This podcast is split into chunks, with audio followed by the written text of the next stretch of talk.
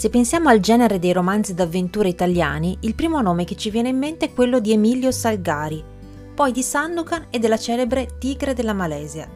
Quello che non sappiamo, però, è che la sua non è stata una vita semplice o ricca di sfarzi, bensì piuttosto difficoltosa, costellata di successi ma anche di poche soddisfazioni durature.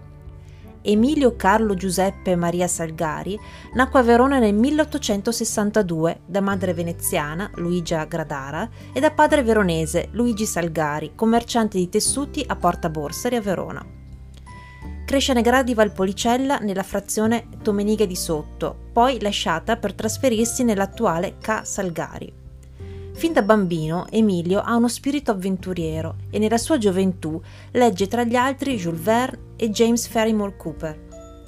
In biblioteca divora enciclopedie e atlanti alla ricerca di luoghi esotici e mete lontane. Si iscrive alla scuola nautica di Venezia senza però completarla.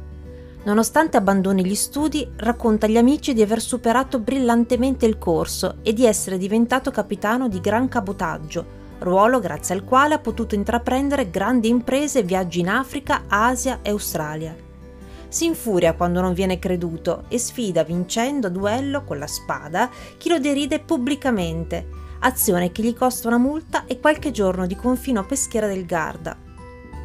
Nel 1881 è nuovamente a Verona, dove intraprende l'attività giornalistica.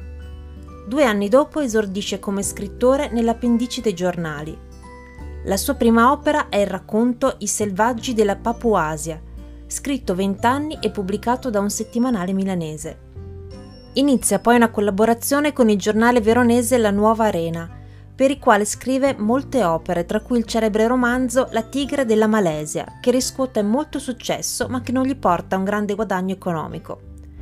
Per lanciare il romanzo tappezza Verona di manifesti con disegnata una tigre, senza scritte o date, Qualche giorno dopo i manifesti cambiano e compare la scritta La tigre della Malesia sta per arrivare. È una vera e propria trovata pubblicitaria che nel 1883 lancia l'ancora amato Sandokan. Diventa quindi redattore dell'Arena e continua in modo prolifico a scrivere romanzi d'appendice. Dopo aver perso la madre per meningite, viene scosso dalla morte del padre per suicidio, un tragico destino che negli anni a venire colpirà molti dei membri della famiglia Salgari. Qualche anno dopo conosce e sposa l'attrice di teatro Ida Peruzzi e nasce la primogenita Fatima.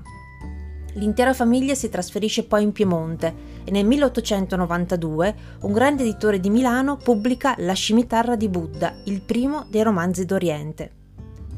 Durante gli anni piemontesi nascono anche i tre figli Nadir, Romeo e Omar. È un periodo positivo per lo scrittore, che viene insignito del titolo di Cavaliere dell'Ordine della Corona d'Italia dalla regina Margherita. Dopo solo cinque anni, il suo editore Ligure lo convince a trasferirsi a Genova, dove scrive la sua opera più famosa, Il Corsaro Nero. Tra il 1892 e il 1898 scrive una trentina di opere, ma nonostante la sua frenetica attività, la situazione economica della famiglia Salgari è a dir poco disastrosa. Si trasferisce di nuovo a Torino, chiede a fatica al ministero un sussidio economico. L'atmosfera a casa è difficile. Nel 1903 la moglie Ida ha un esaurimento nervoso ed Emilio inizia a bere e fumare molto. Non guadagna granché e viene snobbato dai circoli letterari dell'epoca Tenta addirittura il suicidio gettandosi sopra una spada e si lacera un fianco. Si dice venga salvato dalla figlia Fatima. Nel 1910 Ida è costretta a entrare in manicomio, evento che turbò profondamente lo scrittore. Il 25 aprile del 1911 scrive tre lettere, una ai figli, una ai direttori di giornali e una ai suoi editori, dove indica anche dove poter trovare il suo corpo esce di casa e prende il solito tram con in tasca un rasoio. Il cadavere viene trovato per caso da una lavandaia nel parco di Villa Rei. La scena davanti ai suoi occhi è tremenda. La gola e il ventre dell'uomo sono squarciati in modo atroce e tra le mani tiene ancora il rasoio. Una morte violenta e tragica, quasi teatrale.